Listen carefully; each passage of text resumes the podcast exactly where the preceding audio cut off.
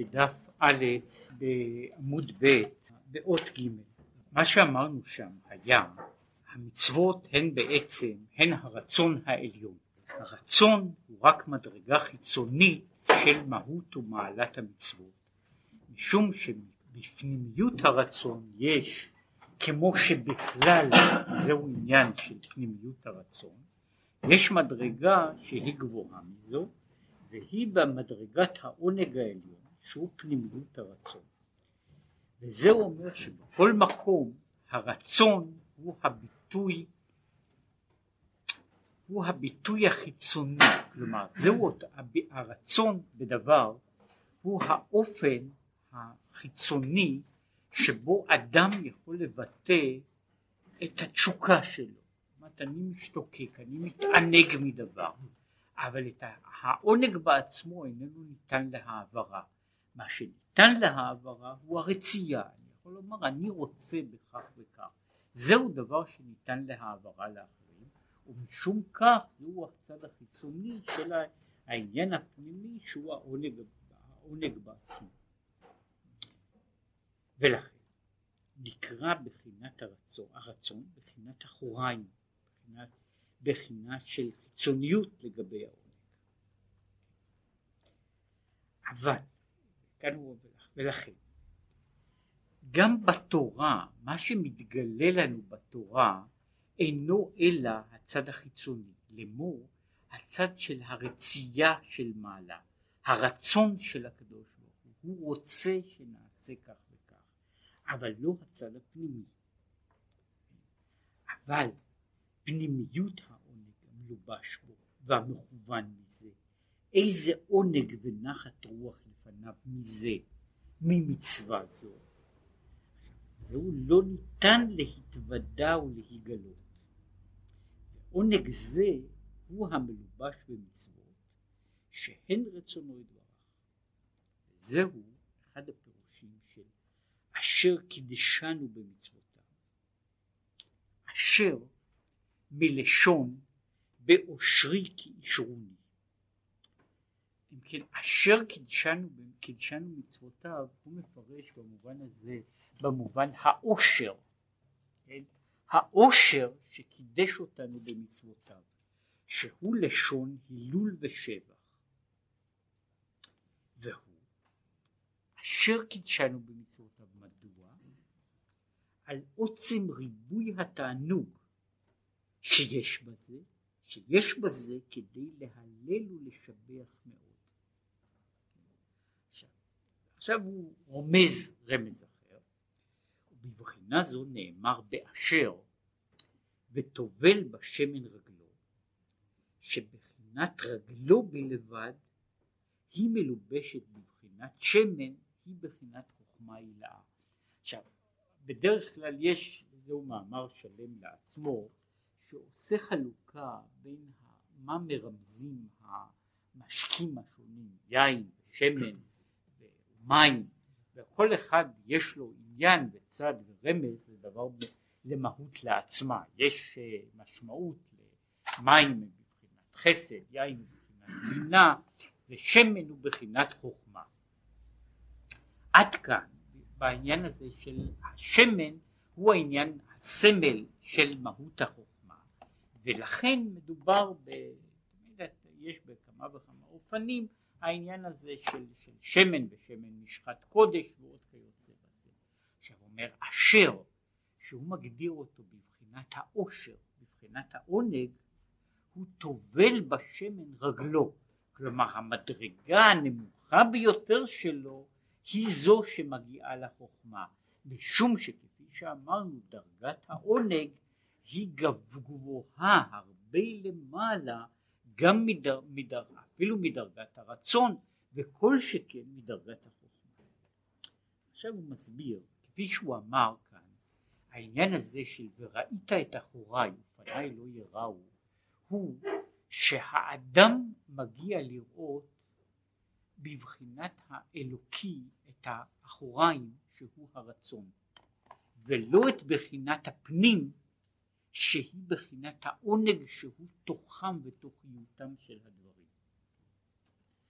והנה ההפרש אחד ההפרשים שיש בין בחינת אחוריים לבחינת פנים מבשרי איך זה שבעורף אין בו התחלקות איברים שאור אחד מכסה את כולו ההבדל בין אחוריים הם ביסודו של דבר דבר אחד זהו החלק האחורי והוא ביסודו של דבר אחד כן? מקצה הראש עד, עד לרגליים הוא ביסודו אחד ואין בו שינוי מהות. אין בו שינוי שינוי של גוונים בין, בין אחוריים של חלק גבוה יותר או אחוריים של חלק נמוך יותר. אבל מה שאין כן בבחינת פנים נראה ונגלה ציור התחלקות האיברים. בבחינת הפנים שם נמצא כל מה שאנחנו מה שיש בתוכנו הוויות רבות פנים זאת אומרת רבות, רבות צורות. כל אלה הן בבחינת הפנים שלנו. כמו שהוא אומר עיניים לראות אוזניים לשמוע וכו' וממילא הרמז הוא שבחינת הרצון היא בעצם כמו בחינת האחוריים היא בחינה אחידה. הרצון הוא ביסודו של דבר מהות אחדותית אחת מה שאין כן בחינת העונג שהיא קשורה למעלות ומדרגות שונות ורבות. וכמו שאומר תענוג בבחינת שבבחינת ראייה היא בחינה אחרת משמיעה. וכך הלאה בכל מיני התענוג שבעולם. כך הוא למעלה כבר יכול שבחינת רצון העליון ברוך הוא נקרא בחינת אחוריים ואין בו שום התחלקות ולכך הרצון המלובש במצוות כולל כל המצוות בשווה. אז כאשר אנחנו מדברים על רצון, אף על פי שאני יכול לומר שיש לי אה, הבחנות או הדרגות, דרגות ברצון, במהותו של דבר רצון לא נותן, ברצון בעצמו אין הבחנה של אופי, אלא יש הבחנה לכל היותר של חומרה, של דרגה. גם זה לא בהכרח, משום כך אומר, יש צד של המצווה שהמצווה, אנחנו מתייחסים אליה כמצווה, לאמור זוהי פקודה, זהו ביטוי של הרצון האלוקי, ובאשר היא כזו, באשר הרצון הוא כזה, כן הרצון הוא אז אחדותי, הוא אחד לגבי כל המצוות, ואינני יודע, אינני יכול לומר שהמצווה זו שונה ממצווה אחרת. ולכן יש הביטוי הזה של קידשנו במצוותיו וציוונו, כן? ציוונו על דבר גדול ועל דבר קטן, על עניין, עניין של מה בכך, על עניין גדול, על עניין כזה, על עניין אחר, ומבחינה זו הייתי אומר, לקחת את זה בדרך משל, יש מצווה של אכילת מצה ויש מצווה של אכילה, מצווה של אכילת מרור. המצווה של המצה והמצווה של המרור הם שתיהן מצוות, אבל אין להם אותו טעם. כן, ההבדל של הטעם שיש בדבר, הצד הזה של הטעם, הוא הצד שאיננו נמצא מבחינת הרצון, ואכן מבחינת הרצון אין הבדל. זאת אני יכול לבנות היררכיה, זה יש בהלכה למשל, יש היררכיה של רצון, שמגדירה, יש דברים מסוימים שהם חשובים יותר, חשובים פחות, אבל אין הבדל במהות בין דבר אחד לבין דבר שני. זוהי מצווה וזוהי מצווה. יש מצוות ממין אחד, ממין שני, אבל כולן בעצם מצוות, פקודות. והן פקודות שעומדות מבחינה זו בצד אחד במהות אחת. והרי זה שבח אחד לכולן. מבחינה זו שאני רואה את המצווה כמצווה זהו שבח כללי המאחד את כל המצוות כולן בשווה. אלא, להעיר, שהוא שבח גדול, שהוא שבח גדול מאוד, כנזכר לאל, שהרצון עליון הוא למעלה מהחוכמה. מדרגה שהיא למעלה מעלה מהחוכמה. ולכן נקרא העונג והשמחה הנמשך מזה בשם זמירות.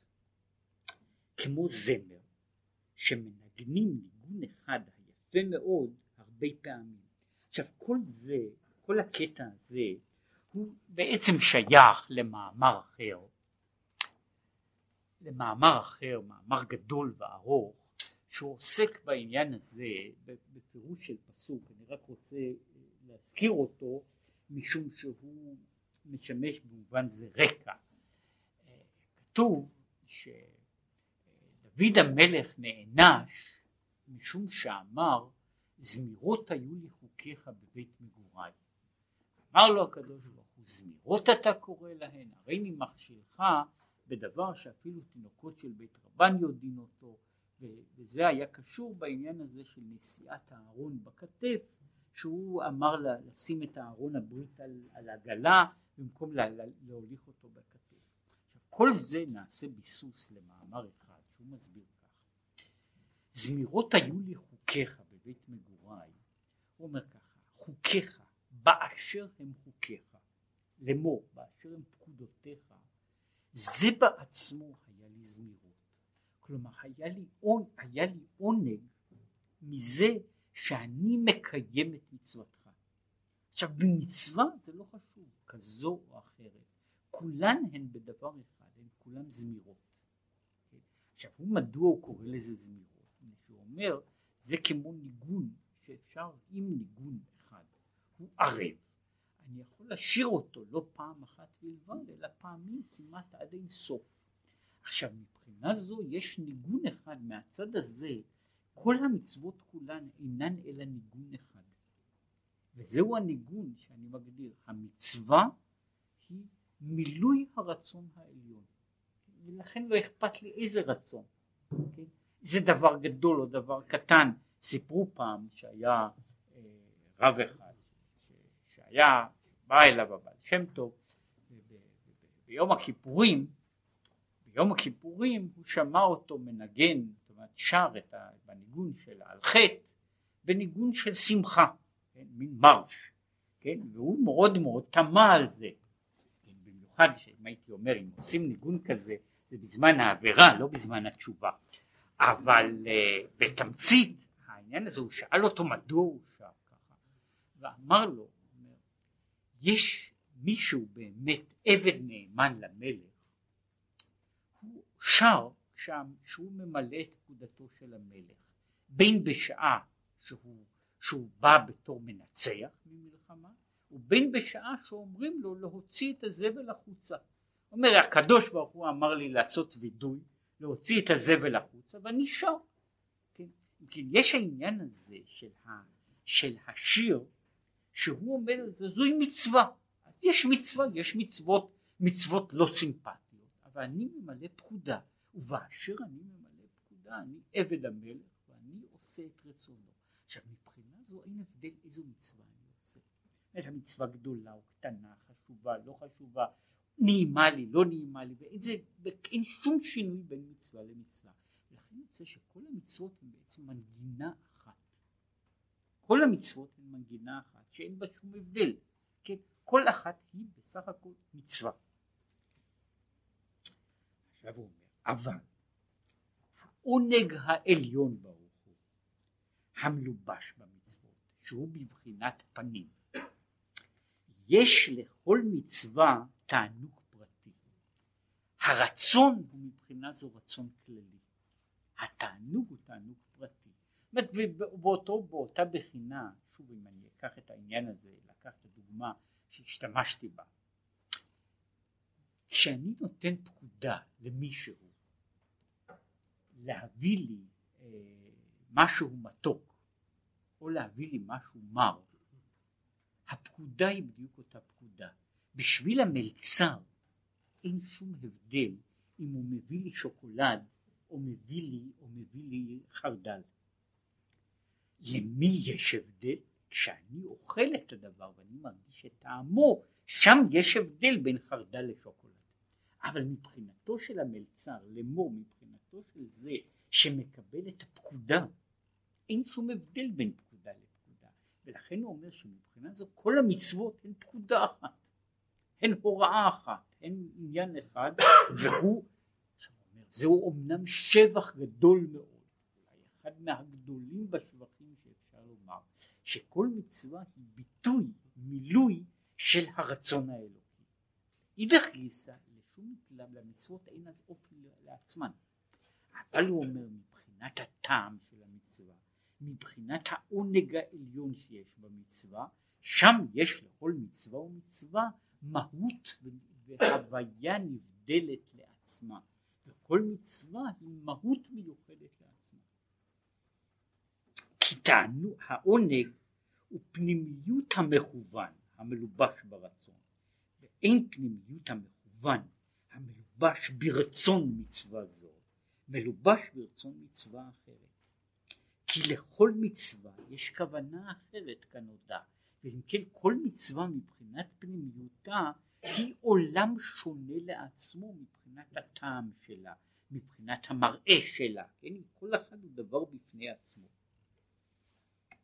כמו על דרך משל בפנים, הרי התענוג שבראייה המלובש בעיניים אינו דומה כלל לתענוג שבשמיעה שבאוזניים, וכן תענוג שבטעמים, איך אוכל יטעם, כל מין תענוג הוא מהות אחרת. עכשיו כך, בחינת העונג העליון הנמשך ומתגלה על ידי המצוות, הוא גם כן רב גוני, ושם מבחינת העונג העליון יש הבדל בין מצווה למצווה.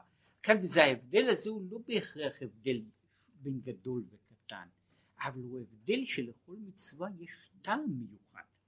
זאת יש לה טעם באותו משמעות, יש בה עונג מיוחד לעצמו, כי על ידי המצווה בציצית יש תענוג מיוחד, הוא משונה, שונה מהתענוג שבמצווה אחרת, וכן בתפילין ובכל המצוות. ולא כמו מעלת הרצון שהוא מדרגה אחת לכולן. כן, מבחינת טעמי המצוות, מבחינת העונג שיש במצוות, כל מצווה היא עונג לעצמו. מבחינת הרצון שלה במצוות, הרצון הוא מבחינה זו הוויה כללית אחת שאין בה הבדל בין מצווה למצווה. נמצא שהמצוות הן פרטיות המשכות העונג כמו על דרך משל תענוג בראייה, תענוג שבשמיעה, ושורשן ומקורן של המצוות, הוא בחינת מקור התענוגים, מה שלמעלה מבחינת תענוג פרטי. ועיין מה שכתוב בתורה אור בעניין וכל העם רואים את הקולות, שהוא מדבר שם בין השאר בעניין הזה של העם רואים את הקולות, כן, על, ה, על, ה, על רואים את הנשמע. כן? והוא אומר שמבחינת החושים החיצוניים, מבחינת החושים החיצוניים, יש הבחנה בין חוש לחוש. חוש הראייה, חוש השמיעה, אבל יש מדרגה כזו שבה כאילו כל החושים נעשים למדרגה אחת, ושם אחר כך הם מתפרטים לדור, לגורמים שונים. לראייה, לשמיעה וכיוצא בזה. ויש מדרגה כזו שכל העם רואים את הקולות הוא בעצם הגדרה של חוויה שלאמיתו של דבר איננה עוברת בכלל דרך החושים, אלא היא עוקפת את כל החושים כולם. ולכן בחוויה כזו הביטויים כמו לראות, ולשמוע אין להם שום משמעות. זאת אומרת זוהי חוויה שמגיעה ישר אל, ה, אל, ה, אל פנימיות, אל תוכיות האדם, בלי לעבור לאמיתו של דבר דרך החושים, ולכן בחוויה כזו אני יכול לדבר על זה שאני רואה את הקולות, שומע את המראות וכל כיוצא בזה, משום שאין חלוקה פרטית של הדברים הללו. עכשיו לענייננו הוא אומר שהמקור הראשון הוא בעצם העונג שמעבר לכל הדברים, אבל הוא מתפרט לסוגים שונים, לאופנים שונים, שכל מצווה ומצווה היא דבר מסוים ואופן מיוחד לעצמו. וזהו שהמצוות נקראים דרכי נועם, שהם דרכים פרטיים הנמשכים ממקור התענוגים הנקרא נועם השם. כן, ועיין בביאורי הזוהר על פסוק כי ישרים דרכי הוויה. עכשיו וזהו שנקראו כל המצוות מעשיות אורחות השם, אורחות הוויה, דרך, משמעות דרכים, פירוש, כמו אורח ושביל, שהמשמעות שלו שהולכים בו ממקום למקום, כמו כן על ידי המצווה נעשה אורח ודרך להמשכת שם הוויה על ידי צמצום והתפשטות מבחינת העלם עונג העליון לידי גילוי כנזכר לעיל. כן המצווה היא במובן הזה, מהי משמעותה של המצווה? המצווה היא, אני חושב שהדימוי הכי קרוב ש, שיכול לתת לזה איזשהו דימוי בעולם הזה הוא בערך כמו שעושים בתעלות השקיה. יש לי נהר גדול או אגם גדול, האגם הזה לא ישקה את השדה שלי. עכשיו אני עושה לאגם דרך, אני עושה לו נתיב שבה המים ילכו באופן מצומצם אל מקום מסוים ומוגדר אחד. עכשיו באותו אופן כל מצווה היא בעצם קו שנמשך מהמקור הראשון, ממה שהוא קורא לזה התענוג העליון, עד למציאות של המצ... המציאות שלנו. אם כן, זהו הקו, לזה הוא קורא דרך הוויה, זוהי הדרך, הקו, הנתיב, שבו הרצון האלוקי הולך ומתגלה. אם כן, אנחנו כאילו מושכים, יוצרים קו בתוך המציאות, שאח... שבתוך הקו הזה אחר כך נמשך נמשך העונג העליון אל המציאות. וכמו שכתוב, ולכן, וזהו שנקרא בדרך כלל כל המצוות בשם דרך, וכמו שכתוב, ושמרו דרך הוויה לעשות צדקה ומשפט. עכשיו זהו גם כן פירוש נועם הוויה, כמו פירוש דרך הוויה. עכשיו זה בדרך אגב הוא מוסיף עוד אך מה שנזכר צדקה בפרט. אומר ושמרו דרך הוויה לעשות צדקה ומשפט. מדוע דווקא צדקה?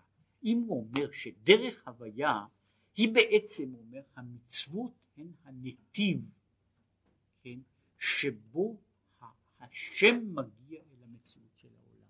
זהו הנתיב שבו אנחנו מנתבים את ההארה, את הארת אינסוף, אל תוך מציאות העולם. זהו דרך הוויה. עכשיו מדוע דווקא צדקה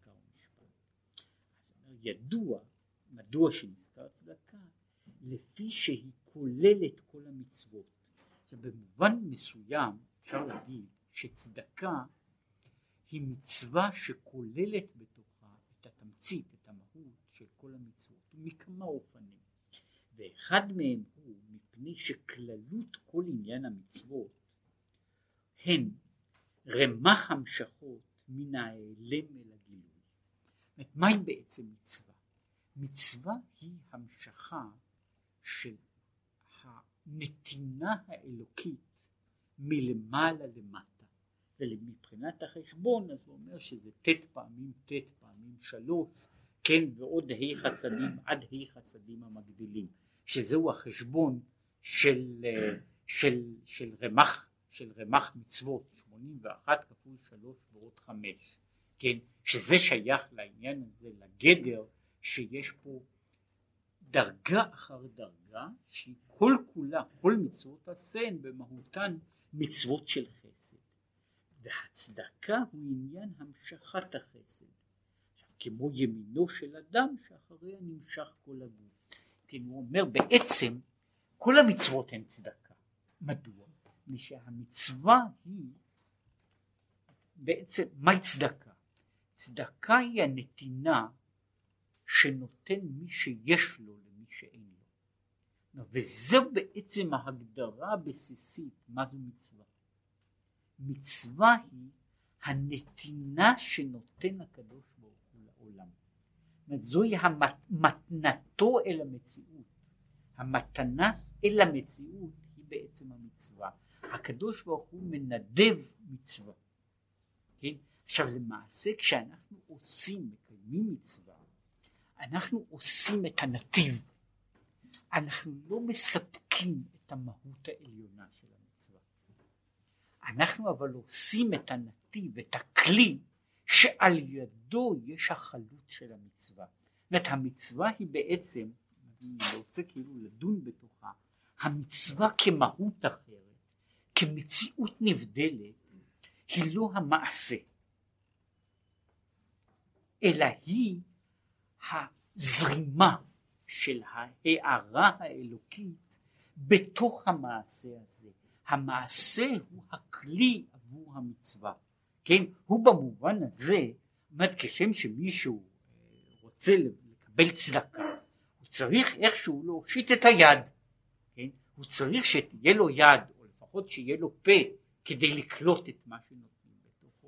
כך במובן הזה, הכלי של המצווה הוא כלי שבו צדקת השם פועלת וזורמת לתוך המציאות של העולם, משום שהוא מגדיר את זה בכל מיני מקומות, הוא אומר, אגב, קשור לכמה וכמה דברים, ואחד מיסודי הדברים הוא גם קשור בשאלה הזו שמצווה איננה איזה אקט של כישוף. אני עושה מעשה כזה ועל ידי המעשה אני יוצר דבר. לא המצווה, המעשה יוצר דבר. הדבר הזה נוצר משום שהקדוש ברוך הוא מוכן באופן מסוים, בדרך מסוימת, להמשיך הערה באותו נתיב שאני אחר כך יוצר בתוך, בתוך המצוות. וזהו בעצם העניין העניין של המצווה. זאת אומרת המצווה מקבלת את תוכנה ואת משמעותה לא כמעשה לעצמו, לא כמעשה לעצמו, אלא כדבר שיש לו, שיש לו, אה, הוא רק מכשיר להערה, להערה החיצונית. אה, אם אה, יש לזה כמה וכמה דוגמאות, ואחת הדוגמאות היא כן, אני יכול לבנות כמה שארצה צנרת של מים, כן? אני יכול לבנות מערכת צינורות שלמה, אבל מערכת הצינורות איננה, איננה נותנת מים. הברז, כשאני פותח אותו, סוגר אותו, הברז איננו, איננו מוציא מים, הברז איננו כישוף, תיבת הדואר איננו דבר שמעביר מכתב.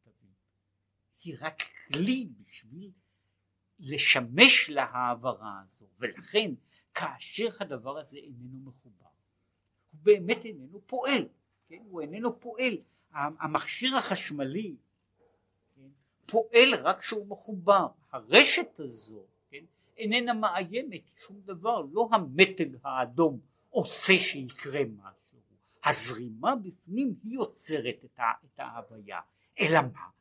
אם לא, לא אצור את כל הפרטים, את כל המערכת שבה כל זה זורם, שום דבר לא יזרום, וזהו התפקיד של המצווה מבחינה של דרך הוויה, היא הנתיב שמנתב את הכוח הכללי להוויות פרטיות, להוויות מסוימות פרטיות, אבל היא הזה היא מתנה של מעלה. עכשיו מהצד הזה כל מצווה היא צדקה. ומשום כך שאנחנו מדברים על תורה, עבודה וגמילות חסדים, אנחנו אומרים שתורה היא מהות לעצמה, עבודה היא שוב אותו המערכת הכוללת של העולם שמתנשא, מתעלה כלפי מעלה, וגמילות חסדים כוללת את כל המצוות, כל המצוות המעשיות, שכל כולן הן גמילות חסדים. עכשיו מבחינה זו מצוות הצדקה היא מצווה ספציפית שבה אני רואה את גמילות החסדים, או בלשון אחרת, מצוות הצדקה היא במובן מסוים אחד האופנים שאני יכול לומר זהו אופן שבו אני יכול לראות איך היד שלי הופכת להיות מכשיר לקדושה או לנתינה או לשפיעה האלוקית מן המקור שלה עד לאדם פלוני. וכך מישהו אמר את זה, ואני חושב שזו אמירה יפה, שמה זאת אומרת, ואמרו את זה, שאמר את זה צדיק אחד, שכל הזמן היה חי מזה שהיו מביאים לו מתנות. הוא אמר את זה, שהוא היה מכוון הרבה מאוד על העניין בברכת המזון, שאל תצריכנו לא לידי מתנת בשר ודם ולא לידי הלוואתם, כי מליאתך מלאה פתוחה וכולי וכולי. מה זאת אומרת לא לידי מתנת בשר ודם? הוא הסביר כך. כאשר מתנת בשר ודם היא כאשר בן אדם חושב שהוא זה שנותן. וזוהי מתנה פחותה ומתנה מאוד מבזה. מתי היא הנתינה הראויה? כשהאיש רואה את עצמו בתור יד של הקדוש ברוך הוא, שהוא ידך מלאה פתוחה ורחבה ואני האדם הוא אחד המכשירים בתוך הדרך הזו כדי להעביר מיד השם אל האדם המסוים הזה. כן, זה בעצם העניין של צדקה, זו אותה משיכה, העברה, נתינת שפע, אלא שהיא מקבלת צורה חומרית, גשמית, מאוד ממשית, מוחשית בעצם הנתינה הזו. בעצם כל מצווה היא העברה של שפיעה עליונה מן המקור, מבחינת אינסוף, עד למדרגה מסוימת. כן, זה דיברנו באות הזו על היחס שיש בין המצוות כרצון והמצוות כעונג. המצוות כפקודה אלוקית, שזה נכון, אבל הוא איננו מבטא את כל העומק ואת הריבוי הגוונים ואת הפנימיות שיש בעניין הזה של מצווה, משום שמעבר לזה יש הבחינה הפרטית המיוחדת של כל מצווה ומצווה שהיא העונג האלוקי המיוחד האופייני של המצווה הזו. כל זה היה עד כאן היה הקדמה לגבי העניין של שבת. שהרי בסופו של דבר המאמר הזה הוא מאמר על שבת ולא על, לא על uh, פילוסופיה הדוניסטית. כן. והנה כתיב ששת ימים תעבוד וביום השביעי תשבות בחציר, בקצ... בחריש ובקציר תשבות בפרשת תישא. עכשיו הוא שואל שאלה ראשונה לכאורה אינו מובן למה נזכר חריש וקציר דווקא. למה בחריש ובקציר תשבות ולא בכך וכך וכך אה, נאמר ל"ט מלאכות שיש ש, שנזכרות בתורה? מדוע חריש, חריש וקציר? אך העניין. עכשיו הוא נכנס לזה ולא כדי להוציא את הדבר מפשוטו. אך העניין. דפירוש ששת ימים תעבוד קאי על עבודת השם יתברך. ששת ימים תעבוד, הוא אומר שישה ימים צריכים לעבוד את השם. זוהי עבודה, זוהי עבודה אמיתית, כמו שהזכרתי על תורה ועבודה, כן, לא בדיוק בנוסח הזה כמו שהתנועה הזו עשתה תורה ועבודה, כן, אלא שתורה ועבודה, עבודה פירושה עבודת השם, כן? זוהי עבודה, זוהי עבודה במובן, במובן הזה, עכשיו, זוהי עבודה, זוהי העבודה האמיתית. כמו שהוא מסביר במקום אחר, אדם צריך פה ושם לעשות גם מלאכה, מלאכה אחרת, כן, משום שהוא צריך לחיות, כן, אבל התפקיד שלו, והוא יחזור אחר כך לזה, הוא ירמוז על כל פנים לאותו דבר, הוא אומר למעשה עבודתו של האדם בעולם היא אותה עבודה שניתנה לנו בהתחלה. כל מה שקרה היה שפעם הייתה לנו רק העבודה ההיא. וקיבלנו פרנסה ב... בלי, בלי לעמול עליה. מפני שמה שכתוב בהתחלה הוא כן ויניחהו בגן עדן לעובדה ולשומרה זו בעצם העבודה של האדם היא לאבד את גן העדן. זוהי העבודה של האדם. עכשיו מה שקרה אחר כך הוא שזרקו אותנו מגן העדן אבל לא, לא פיטרו אותנו מן העבודה. אנחנו עכשיו צריכים לעשות, להבדיל כמה הבדלות כמו שאמר פרעה. כן, אומר, אנחנו את העבודה צריכים לעשות, אבל גם לקושש קש לתבן. זאת אומרת, לא זו בלבד שיש עלינו חובת העבודה בגן השם, אלא אנחנו צריכים פה ושם גם לעמול כדי, ש, כדי שיהיה לנו מה לאכול. בגן העדן הקדוש ברוך הוא נתן לנו עבודה ונתן לנו את האוכל צמוד. כן? עכשיו אנחנו צריכים להתייגע, כן? שאת העבודה, נוסף לעבודה שאנחנו עושים, אנחנו צריכים גם לעמול ולהזיע כדי שיהיה לנו כוח לעבוד. כן? אז זה עניין, זה עניין לעצמו. לכן הוא אומר, עיקר העבודה הוא עבודת השם. כמו שכתוב בפרשת והיה עם שמוע, ולעובדו בכל לבבכם. זוהי העבודה. עכשיו, יש בזה חרישה וזריעה קצירה. בתוך עבודת השם, יש בעבודה הזו באופן כללי, יש חרישה, יש זריעה ויש קצירה. וכמו שכתוב, עכשיו הוא מביא שזה לשון הכתוב. אז הוא אומר, כמו שכתוב, זרעו לכם לצדקה וקיצרו לפי חסד. אור זרו על ועוד כיוצא בזה. ועיין מה שכתוב על פסוק הבאים ישרש יעקב בכמה וכמה דברים. עכשיו הוא פה, שוב, בתמצית, הוא לא נכנס כאן לכל העניין הזה, משום ששוב, זהו עניין גדול לעצמו, אבל בתמצית הוא אומר כך, בתוך עבודת האדם, במה שאפשר לקרוא לזה לעובדו בכל לבבכם, יש כמה דרגות, יש חריש ויש זריעה, אחר כך יש גם קציר. עבודת החריש היא מה שהוא קורא לזה, היא עבודה ראשונה של הכנת הלב. אומר, וכדי ש, כדי שמשהו ייכנס בליבו של אדם, צריך לחרוש. עכשיו חרישה היא עבודה שבמובן מסוים היא עבודה ברוטלית. מדוע? שהתפקיד שלה הוא לשבור את האדמה. זה בעצם התפקיד של החרישה. התפקיד של החרישה הוא לשבור את האדמה, לעשות בה תלמים. ומדוע?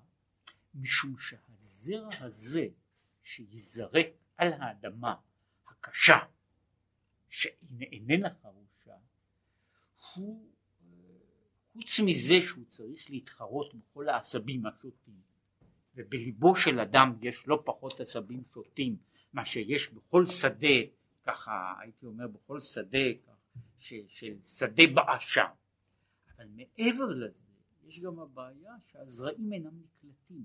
ואחת הבעיות היא בעיה אמיתית, הוא פה, כמו שאמרתי, הוא לא נכנס לכל עומקה כאן, משום שכאן, שוב, בתוך עניינו, אנשים לכאורה שומעים דברים שהם דברים גדולים ונפלאים. לפעמים יכול אדם לבוא למקום, לא דווקא למקום מיוחד, יכול לבוא למקום, ובמשך עשר דקות אפשר לשמוע דברים שהאדם היה בעצם יכול להתפרנס מהם ברוחניות כל ימי חייו. מה קורה? מה שקורה הוא שכל הדברים הללו, כל הזרעים הללו, הם נופלים פשוט על, אה, נאמר, על רצפת בטון, כן? עכשיו על רצפת בטון הסיכוי שמשהו יצמח הוא לא כל כך גדול, כן? ואותו דבר אם מפזרים זרעים על ארץ קשה. עכשיו זוהי בעיה, בעיה אמיתית, משום שמפעם לפעם אפשר לראות את זה, ואנשים יכולים, יש להרבה אנשים גם את החוויה הזו כחוויה אמיתית. בן אדם יכול לפתוח סידור או ספר תהילים והוא יכול למצוא שם משפט שיכול לחיות אותו ולשנות את כל מהותו מן הקצה אל הקצה. היה לי ידיד שסיפר לי ש... שכל חייו למעשה זה היה דבר ש... ש... שבמשך הציק לו במשך שנים רבות זה היה במקרה חצי פסוק מספר איוב. וחצי הפסוק הזה כל כך הציק לו כן? וכל כך בער בתוכו שכל חייו השתנו עם כל הקושי עם כל, ה, עם כל הבעייתיות שבזה כל החיים נעשו חיים אחרים. וכיוצא בזה יש בן אדם שומע שלוש מילים, ארבע מילים, והמילים הללו יכולות אחר כך להאיר את כל חייו. עכשיו כשבן אדם שומע, אמרתי שהוא פותח סידור אחד קטן ורואה דף אחד של סידור, יש בדף של סידור די והותר בשביל חיים שלמים. כן, מסופר, סיפרתי את זה כבר לרבים, יש סיפור שאינני ערב לאמיתותו ההיסטורית, אבל אני ערב לתוכנו. סיפרו שהסולטן הטורקי, סולימן המפואר, שהיה עד כמה שאפשר לומר על סולטן טורקי מאוד ידידותי ליהודים. ביקש פעם מאחד מהיהודים שלו, והיו לו רבים, מדון יוסף נשיא עד לרופא שלו, היו לו המון אנשים מסביב, הוא ביקש שיראה לו פעם, יסביר לו פעם, מה יהודים מתפללים.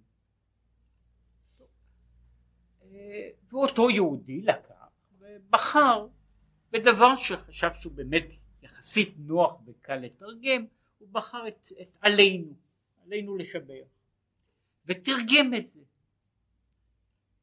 והסולטן שמע, שמע אותו קורא, ואז אומר לו הסולטן, אומר, על דבר אחד אינני מבין, אם יש לכם תפילה כזו, מה אתם עוד צריכים להתפלל?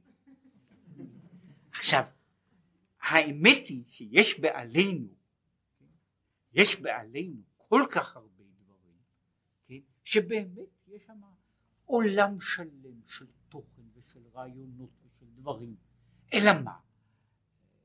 מוחזק בידינו שכל דבר שאומרים אותו שלוש פעמים ביום עד שאם יורקים או לא יורקים הוא לא חודר יפה ואחת הראיות שאני רוצה לומר לגבי העניין הזה של החרישה אותה תפילה עצמה של עלינו הרי אומרים אותה והיא באמת לקוחה משם מהתפילה החגיגית ראש השנה היא חלק מתפילת ראש השנה וכשאומרים אותה בראש השנה וכשקוראים ומשתחווים בראש השנה המילים הללו נשמעות לגמרי אחרת. מדוע?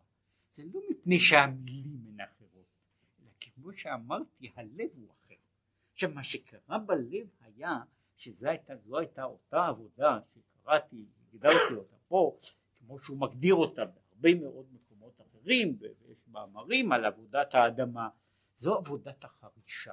בן אדם צריך לעשות חריץ בתוך הלב כדי שבתוך החריץ הזה הזרעים ייכנסו. יש עבודה שהיא עבודת הזריעה זוהי עבודה בפני עצמה, הוא צריך גם לדעת מה להכניס בלב. בן אדם לפעמים, וזה קורה, שבן אדם ליבו נפתח, ואז מה שנכנס הוא איזה שטות קטנה, כן? וקרו כבר דברים כאלה, שבן אדם נמצא בהתעוררות גדולה, כן?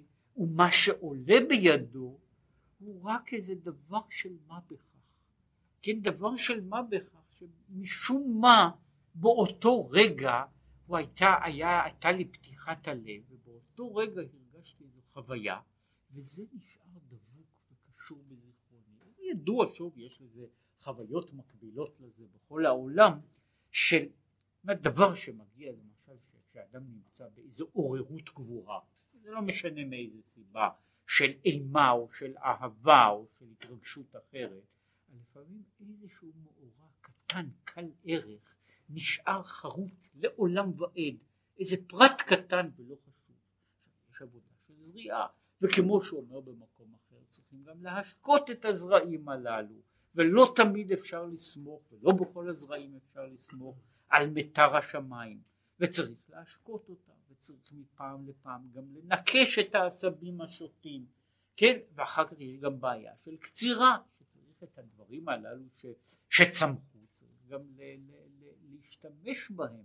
זה לא די שיש חוויה בלבד, החוויה הזאת צריכה להביא, זו חוויית קציר, זו חוויה בפני עצמה ועבודה בפני עצמה שהדברים שהאדם עשה כן, לא יישארו רק צמחים בעלמא, כן, אלא שהדברים הללו אחר כך ייכנסו אל תוך האדם פנימה וזו שוב בעיה בפני עצמה. ולכן הוא אומר זוהי עבודה, זוהי עבודת האדם בעולמו. כן, וכמו שהוא אומר שם הפסוק ושבתה הארץ, כן, ועוד בכמה מקומות. כי הנה ידוע דלמתת מלאכות, נתן למתת מלאכות, שיש ב, ב, בשבת, חורש, זורע, קוצר, מהמר וכך הלאה, כמו שיש למטה, כמו כן יש גם כן, יש למעלה. כמו על דרך משל. הוא מביא דוגמה לעניין הזה, מה זה זורע.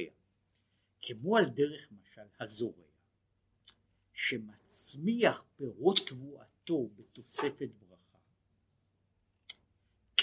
כן למעלה בחינת המשכות העונג העליון שיבוא לידי גילוי, שאינו אלא על ידי מצווה כנ"ל.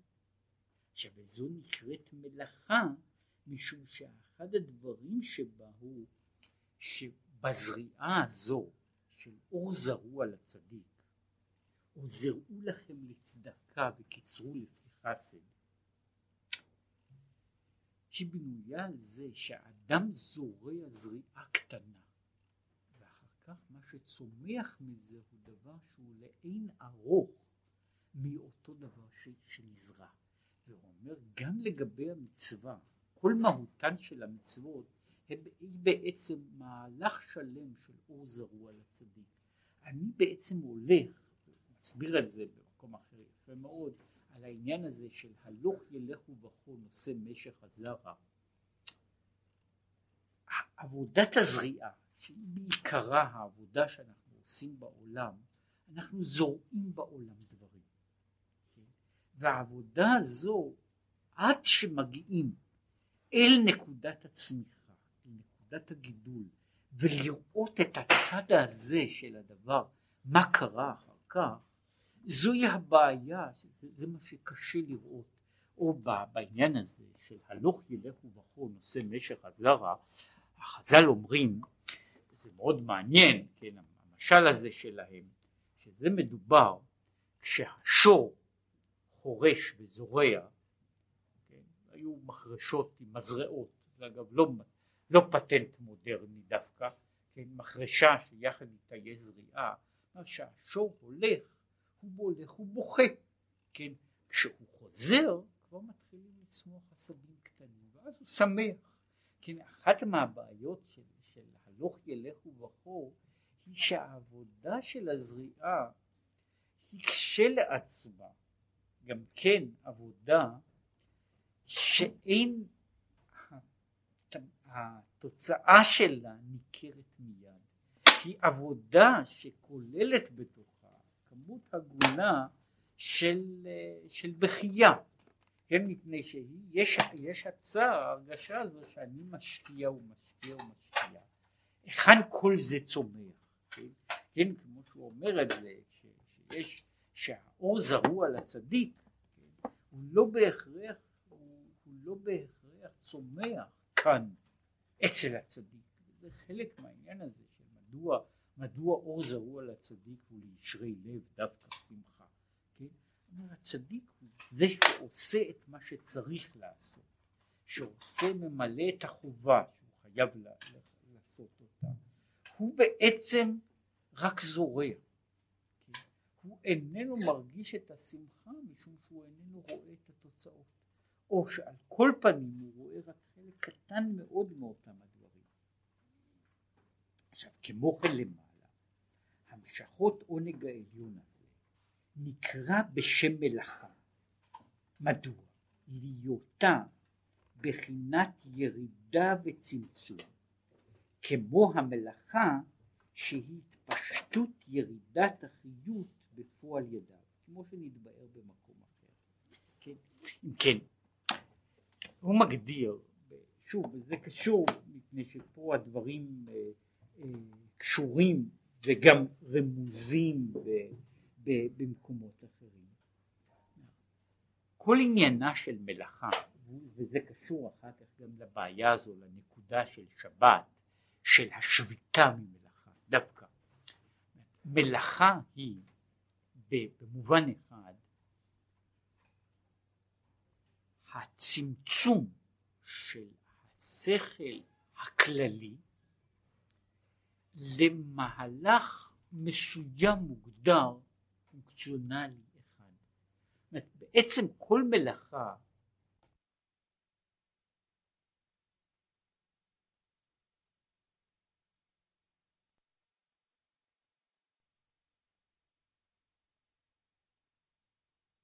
דבר כולל ועושה ממנו דבר מסוים הרבה יותר נמוך אבל הרבה הרבה יותר מוגדר. עכשיו זה נכון לגבי מלאכה בכל מיני דרגות וזה חשוב גם לגבי התפיסה הזו של, של יום החול בכלל, של עשיית מלאכה בכלל, שכל כולה היא מלאכה היא צמצום המהות הרחבה בדברים מוגדרים מסוימים כאלה וכאלה ובכל מקום שאין צמצום כזה אין מלאכה יכולה להיווצר. זאת אומרת במובן הזה כל מלאכה דורשת בעצמה את העניין של צמצום, כן? כל מלאכה היא עניין של, של צמצום האדם, מחשבתו, כוחותיו, לעבר דברים מסוימים מאוד מאוד מוגדרים, מכאן עד כאן, כן? ובכל מקום שאין אפשרות כזו אי אפשר שתהיה מלאכה, וזה נכון אגב כשמנסים להעביר את זה הלאה, כשאני מנסה אה, להעביר, אני מנסה ל, ל, ללמד, ככל שאני מנסה להעביר את מושג המלאכה, שלפעמים אני תופס אותו כאילו באופן אינטואיטיבי, כשאני מנסה ללמד כלי, מכשיר, לעשות איזו מלאכה.